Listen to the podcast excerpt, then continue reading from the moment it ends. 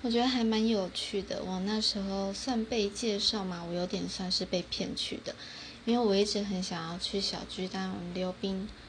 那我朋友就说：“嘿，你要去小巨蛋溜冰吗？”我就说：“好啊，走。”他就说：“嗯，那有其他男生跟一位女生哦。”我就说：“嗯，你这是在坑我吧？”不过我还是很想溜冰，所以我去了。那因为主要是想溜冰嘛，所以我没有太多。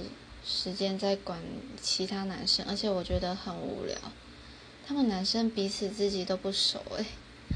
然后，对，反正就是很无聊，假装很开心，回去退群组。对我们有我我那时候用餐的时候有被加进一个小群组，我回去秒退。感觉就像是把一群不熟的猴子关在一起，然后说：“嘿，你们要开始交配喽。”感觉还蛮怪的。